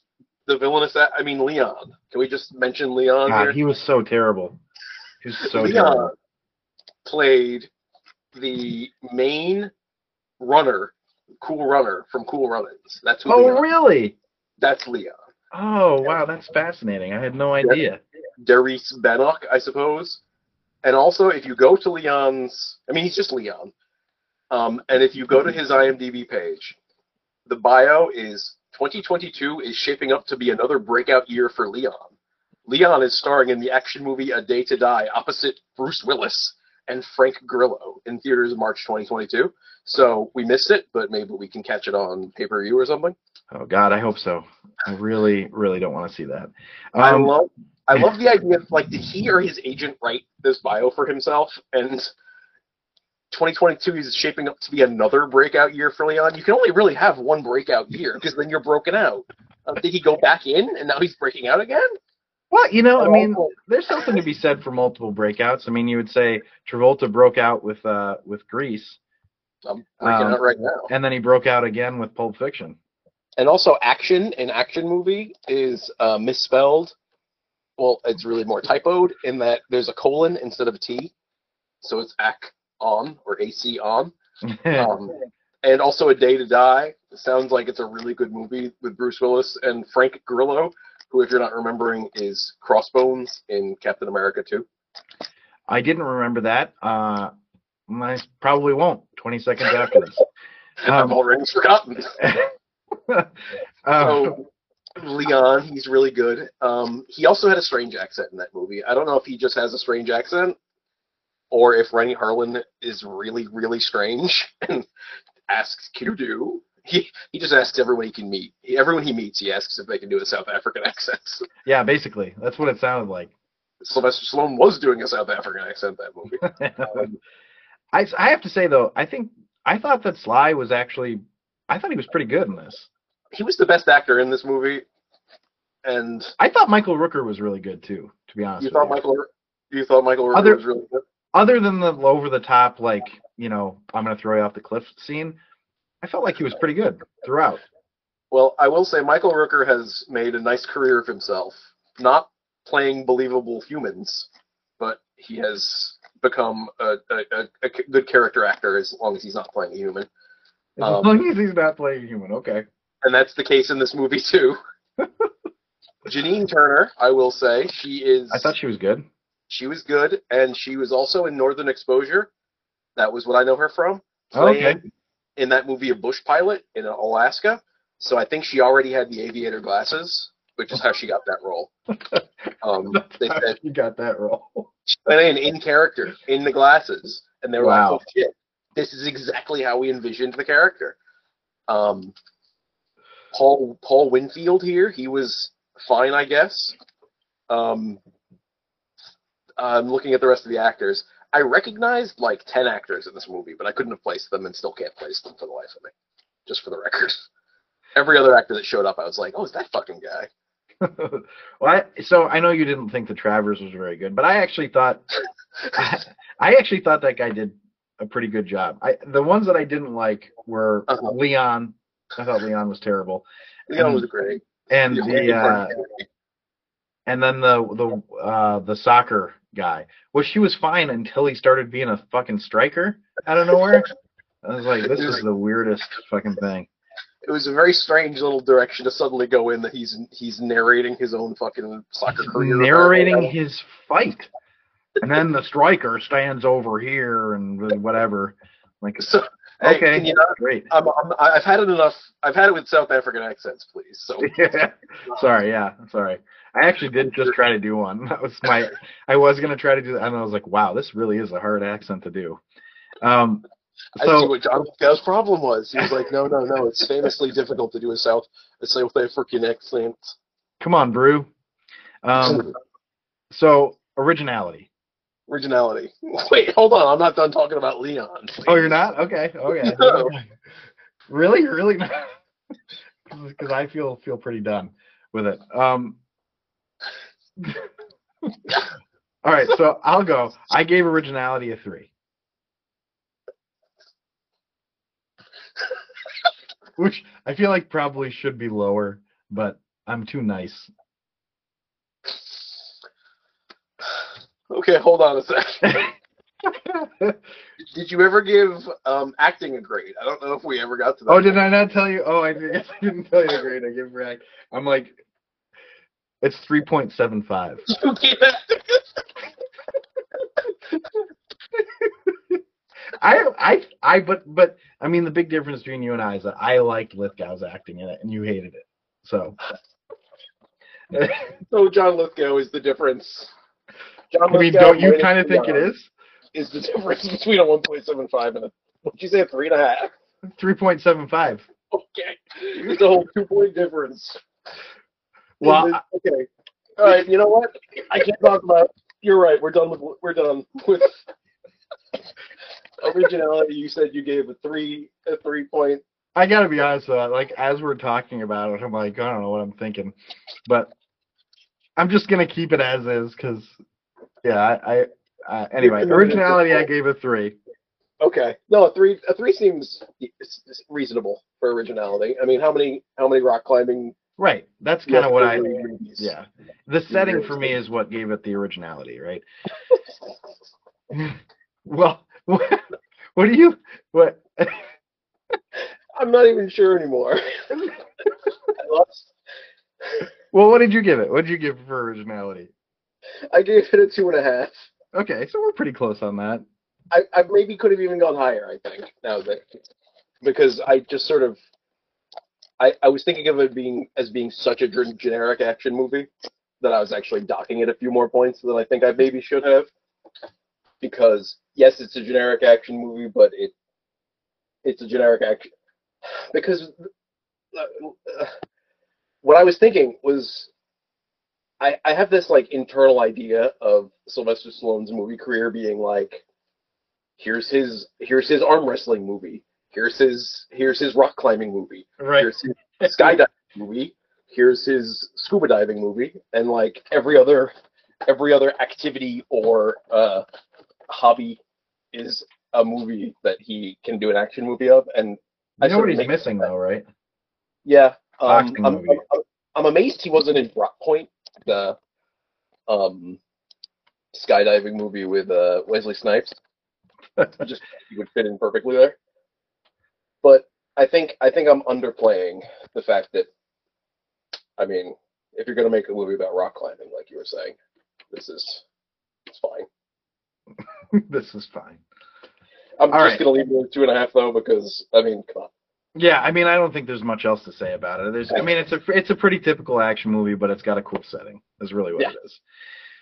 All right, so action sequences. So it's your turn to go first. Action sequences. I'm gonna give a three. Really? I Okay. Probably could have gone higher. I thought you see again, this is like I decided and I was I you've actually convinced me that the movie was a little bit better than I was feeling.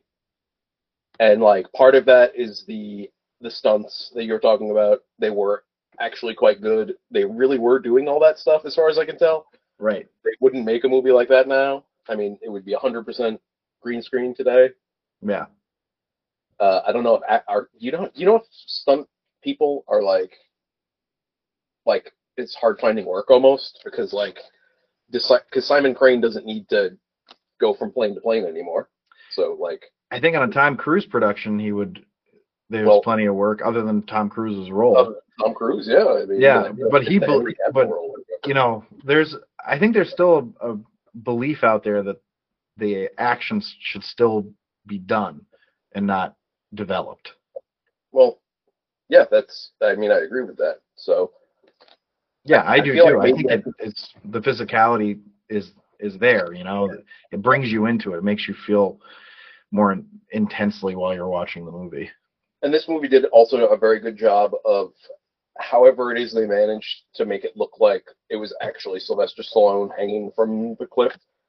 Yeah, It, it looked believable. I never I never went, oh well, there's there's a fucking stunt man. You know, I never said that. yeah, right. No, same here. Same here. So maybe I should have given it more than a three, but I really need to counteract. I really need to to work against your acting score. So I'm not I'm not raising anything. All right, so so for action sequences, I gave it a four and a half. For okay, okay. because I just I Higher thought the stunts done. I thought the stunts were incredible. Really. Yeah, they were good. um they never and it never felt like they were too over the top to me you know like it felt like they were crazy stunts but it didn't feel like that's unbelievable it felt like this is believable but also nuts that they're that, that they're doing this um and it there just was like a lot of action throughout um and just the setting itself the being high in the mountains right it's just Mhm. it created that sense of action and inherent danger Yeah. so for me, I, I, that's why I gave it a higher score. No, I, I, they were good. I, I think that that's a decent score. And like I said, I would probably, if I was, if I wasn't trying to put, you know, negate your ridiculous acting score, um, I would uh, perhaps put it up higher. But it was, it was good. Let's move on to chase fight then, because Yeah. So okay, so I'll go first on that one. Now, for me, I gave it a three and a half. mhm, mhm. Um, I felt you know the fight scenes were fairly good, um, as far as like choreography and stuff. Uh, but I felt like there was a little bit too much over the top stuff in it. You know, like As- the guy talking to the action. soccer. I'm sorry. as opposed to the like, because you were, you were, you said the action wasn't over the top, but then the chase and fight scenes were. Correct. Yeah. Yeah. Yeah. So like it was like they were making up I don't know why, you know. Yeah. I mean your action sequences were so incredible, but then the fight scenes were like, you know, the crazy grunting and the and the um you know, the soccer thing and then the the stupid one-liners thrown in there. I don't know. To me I feel like they kind of shot themselves in the foot with some of those. Yeah. Um but I would say the best to me the best fight scene was that that first Gabe kill when Mhm. that guy falls into the dark abyss of nothingness. I just thought that was so well done. I think it just fell off a regular mountain. I don't think it was. I know, but but the but because it's nighttime and everything, you can't Mhm. see anything. It's just it just falls into the dark, you know. So it just looks menacing, in my opinion. No, I I actually agree with you 100%. Basically, I gave uh, chase fight scenes a 2.75. oh man, you hated this movie. so I, I know it makes it sound like, oh, I agree with you 100%. I only gave it like a point, a whole point lower. But really, it's in keeping with my. It's just not as good as the action sequences. The action sequences, I think you're right. Basically, were all necessary for the plot. Like they're dangling from stuff. That makes sense. The fights felt like really we're we're fighting about this. And and the point the point that you said about the that first Gabe kill, as you keep calling it, that makes sense because like he's not like a professional fighter man. Right, he's surviving. He's surviving, and like that guy just, or I guess I'll knock this guy off, and hopefully he's gone because I don't want to. But then then they added in like actual fighting that I didn't feel like belonged. It really should have been more like getting out of the way. Yeah, well, I mean, knocking somebody over Rooker's kill was getting out of the way. Yeah, yeah, yeah. You know, like he just took an opportunity and got out of the way. Right, Mhm. he wasn't Yeah. winning the fight at any point. Yeah. Um, but yeah, but Aside the, from, aside the from the crazy, yeah, the the crazy nonsense lines that the guy was doing it just totally brings you out of it. Like, why why are you doing this? Yeah. Um, Um, you're 100% right on that one. But All right, so let's go to film coherence. So let's see what you have. I, I mean, I, it's going to sound like I'm not really like uh, uh, uh, uh, my my analysis coherence is not going to be high on this, but I gave it a three. Okay. It made sense for what it was doing for the most part, except those certain points, like you said, like with Gorilla pressing Leon into a stalac stalactite. Like aside from that stuff, and I was able to just sort of be like, whatever. I just beyond that, it mostly made sense. I think. Yeah. So so for me, I gave it a four. Um, Mhm. Because so while I agree with you that the the gorilla press and stuff like that, I, I that was nonsense, right? But I didn't really I didn't really think in terms of the coherence of the film, you know, scene wise. I didn't Mhm. like that was a necessary scene in the sense that he, you know, he has to get through this guy. Like you have to get through all these guys to get to the last guy, right? Yeah. Yeah. So I get that those things needed to happen. Um, I thought they were sometimes ridiculously done, but I don't know that that really should be taken into account for the coherence of it. The thing that Mhm. really got me was the ski bumps. Why even Mhm. leave them in there? There was no purpose to them. Yeah, Like the point was right. to make to make Qualen look like a bad guy. Well, first of all, he didn't even fucking kill him, right? He just Yeah. ordered somebody else to do it, and like I think it we already fucking know that he's a bad guy. yeah. Like we know that he's capable of killing people. Like it's been established. yeah, they didn't add much, even like the that beginning part. I guess because they they know they know Gabe and they're excited he's back. Like Yeah, but- So okay, so if you didn't say if if you didn't have the little uh you know the closed caption that says eight months later, right? Then you could have had that scene for them to explain that it's been eight months. you Mhm. know and then okay fine you have some coherence there they've explained it they've given you some exposition but you did that so i don't need them i, I don't I I enjoyed what an artifact from from the exact time period they were. I, yeah that's true that's true maybe when you're watching MTV, you turn to the Weather Channel, man. Like I enjoyed that. I don't know, it was dumb as hell, but I enjoyed it. That's funny well and then I was sad that he died. I was like, oh, he's dead. Yeah i okay well I, it, he didn't do much for me um so uh all right so let's go to hero appeal i'm curious so this is your turn to go first i'm very curious what you're going to say I gave it a 3.25.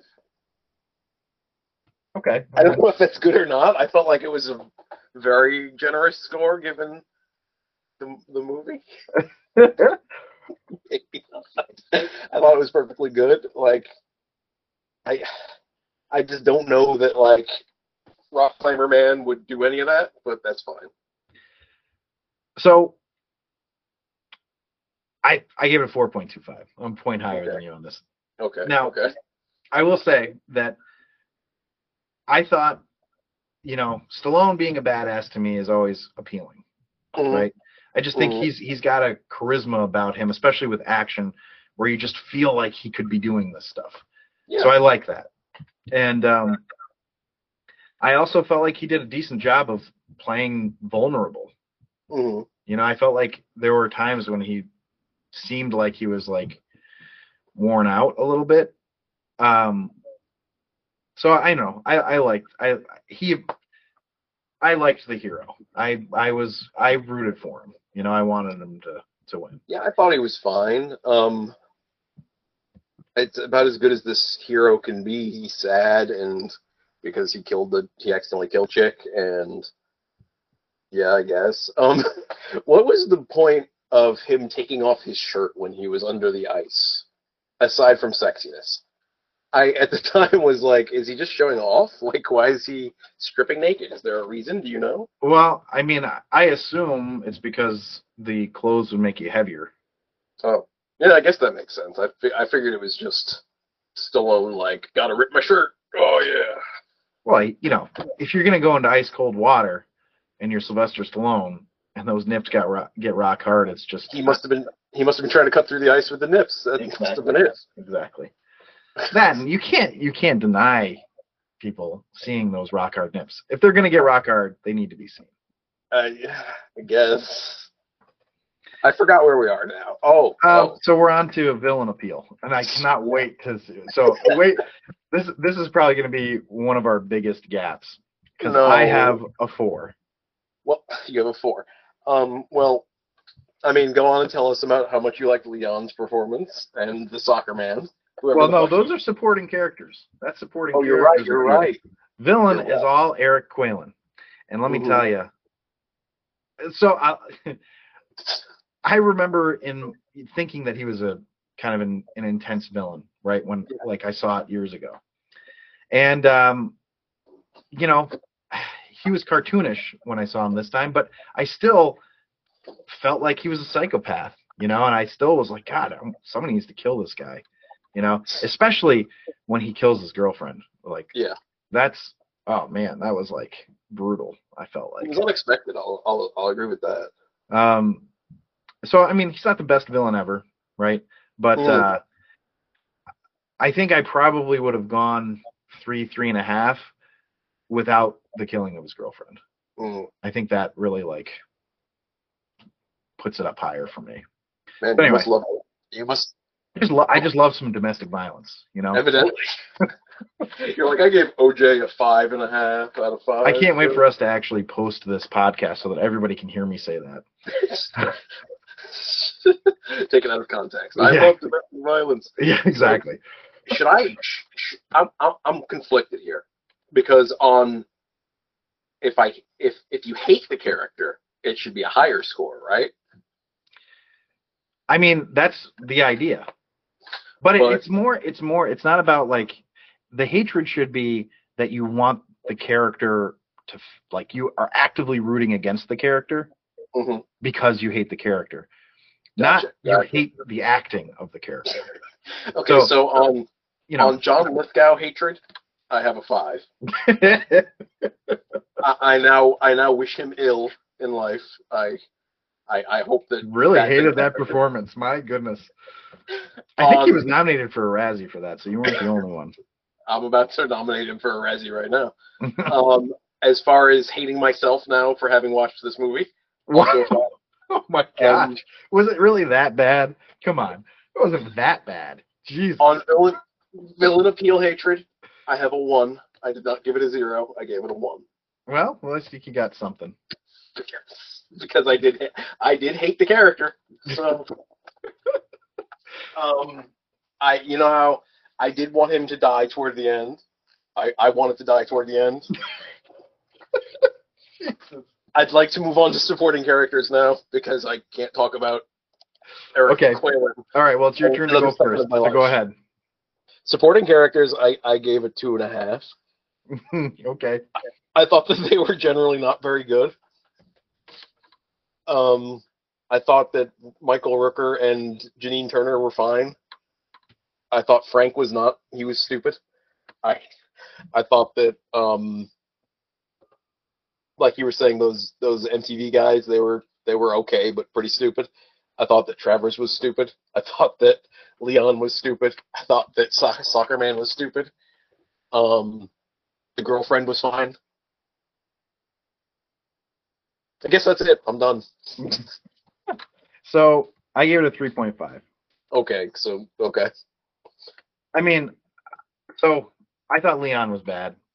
Um, but, you know, I thought, you know, I thought Jess and, so I, I thought that the, the Jess Tucker and Frank, the, the hero supporting characters, were sympathetic characters. You know, They were I, right, I rooted for them. And I felt that the villain supporting characters were pretty hateable. Yeah. you know so uh, leon was not good but i thought i know you didn't agree with me with travers or or Qualen well he, though he's not a supporting character but i thought travers did pretty well as like a i also i kind of liked when he like loses his shit you know Yeah, that was a good part i thought that was far as- pretty good as far as he goes. so so i you know i don't think that they're obviously that you know nobody's nobody's going to win nobody's going to be winning an academy award with with the acting here but i i you know i felt like they did a good enough job for me to uh not actively root against the people that i was supposed to root for or root for the people i was rooting supposed to root against I mean, you're basically right. The rabbit was pretty good. I liked I liked the rabbit. I'm glad they didn't kill off my favorite character. your favorite Um, character okay Simon Crane, he was good. I can't give him enough credit. So that leads us to the final showdown, right? Final so this is and this is my turn to go first. Um, Well, so you gave it a three and a half. I did. I gave it a three and a half. Okay. So I, here's here's I actually started off after I watched it giving it a two point seven five. Okay. Then you jumped up quite a bit. Yeah, and here's why. Because I hated the line at the end. Which one? Keep your hands and legs inside the I- I hated that so much. You're like, okay, I will accept. I'm just hanging out. I will accept whatever the I can't even remember the other ones. Yeah, the other ones where he's like burning the money and all that. Yeah. The one the the Draw the line. It's, keep your hands inside the vehicle. that it was just so bad. It was so it was like too long. It was just it was just was not good, and it completely took me out of it. And and Mhm. like and on top of that, the like the kick to get him back into the helicopter. I'm like, Yeah. So like what what pissed me off the most about it was like the way they did it made it look like he had this all planned out. Yeah, yeah. You know, he knew that that kick was gonna somehow flop him back into the helicopter and not off Oh. of it and down the cliff. Yep. You know, which would have been more natural. Um, he knew that it was gonna do that and that he was gonna get off of it in time for it to fall and then explode like it had 30 billion barrels of oil um, and, really- and C4 devices. I don't feel like it would have exploded quite that much, but I'm not an expert in helicopter, you know, ordnance. So Yeah. I can't, I can't So- speak to that directly. So this is this is what I did. Yeah. because I was like, you know, I'm probably giving too much to that line. Or not enough. I don't know. So what I did is I I rewatched the final showdown yesterday Because you hate yourself. with it muted. so just the action. Just so the just action. the action, and I was like, you know what, the action's pretty good. Yeah, it, it is. Like if you don't know that that he planned to get him back in the helicopter, it's not as terrible. Um, that is that is actually a good idea on your part, and I'm not being stupid. That actually, I, and I'm not gonna I'm not even gonna joke that it would improve a lot of the movie. I it's just that you're right. It's some of the sound effects were a bit weird, and that line was horrible. So It was so bad. It was so bad. And it was I so actually- like I was because I was like pretty into it, right? I'm like, what the? f- When that happened, I'm like, why? What? There's like so much wrong with that. And and he could have still had that line. Yeah. Like it would have been okay to have that line if like if like he kicks him into the thing, into the into the helicopter, helicopter falls, it blows up, and then he looks down and he's like, then he says that line, you know, because then it's like, you know, he's saying it to a dead guy. It's kind of funny, right? Whereas he says it to him before he kicks him. Um, like, so you knew in that moment that you were going to kick him back into the helicopter and that the helicopter was going to fall and explode. he absolutely knew. He he's prophetic. I don't. I'm sorry. I just- God, it's it's it's so. uh It took me No, out of that moment so much. No, Anyway, you're right. what So was you- your? What did you, what did you end up giving it? I gave him a three and a half Three and a half. because okay. because the action actually was really good. When I muted it, it was because everything was good up until that point. Mhm, I mhm. wanted him to die. I loved the, the scene of throwing the money into the helicopter blades and how much it pissed Qualen Mhm. off. Like there was a lot of good to that scene, and Okay. I felt like maybe I'm I'm putting too much weight on just that line. Um, so that's why I muted it and watched it again. I was like, okay, this this is pretty good. Line hanger. Okay, so what did you give it? Helicopter hanger. Um, I gave I gave it a two. I did Okay. not care for the final showdown. I thought the final showdown was not very good. Um, I actually didn't like the throwing the the the money. That was fun. Um, like Yeah, I thought that was of just like enraging Qualen, whatever his name is. He was all you know. I I kind of like that. It was it went on for a long time. We talked about this last week with Aliens, where it Yeah. was like Too long. lot like is is this over yet? It, that oh my god, like him taking Janine Turner uh, hostage was annoying. It, I don't know what did it take forever, or was it I just done with the movie at that point for him to like get her out of the helicopter and then to get back over to where Stallone was? It just felt like it was taking so long, and then like they're hanging off the cliff for some well because it's cliffhanger I guess is why they're hanging off the cliff, but and like for some reason John Lithgow like he like bursts out of the helicopter towards Stallone. Like I guess I guess it's you always have to be ready for when the guy you want to kill is outside of a helicopter that's hanging off the cliff and you have your chance to jump out at him. I I I I gave it a two and I felt that was generous. So I'm I'm actually I was ready for the movie to be over. I'm kind of ready. I'm kind of ready for this to be over now. Well, Aliens, which was our first um, ranking Mm. had a total of 87.5, Mm. and Cliffhanger came in a distant second at 62.75.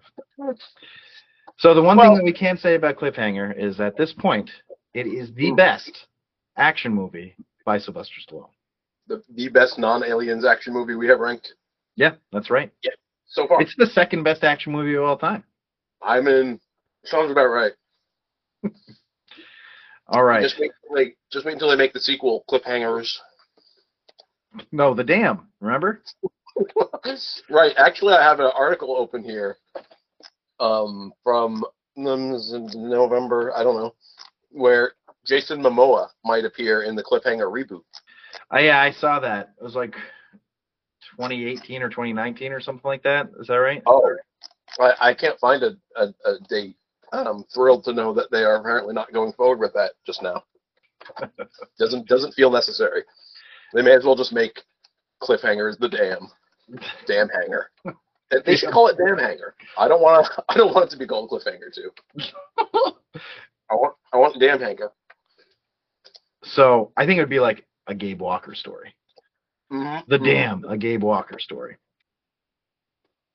All right, everybody. So that is the ranking of Cliffhanger, and um, you know, clearly Zac really liked it.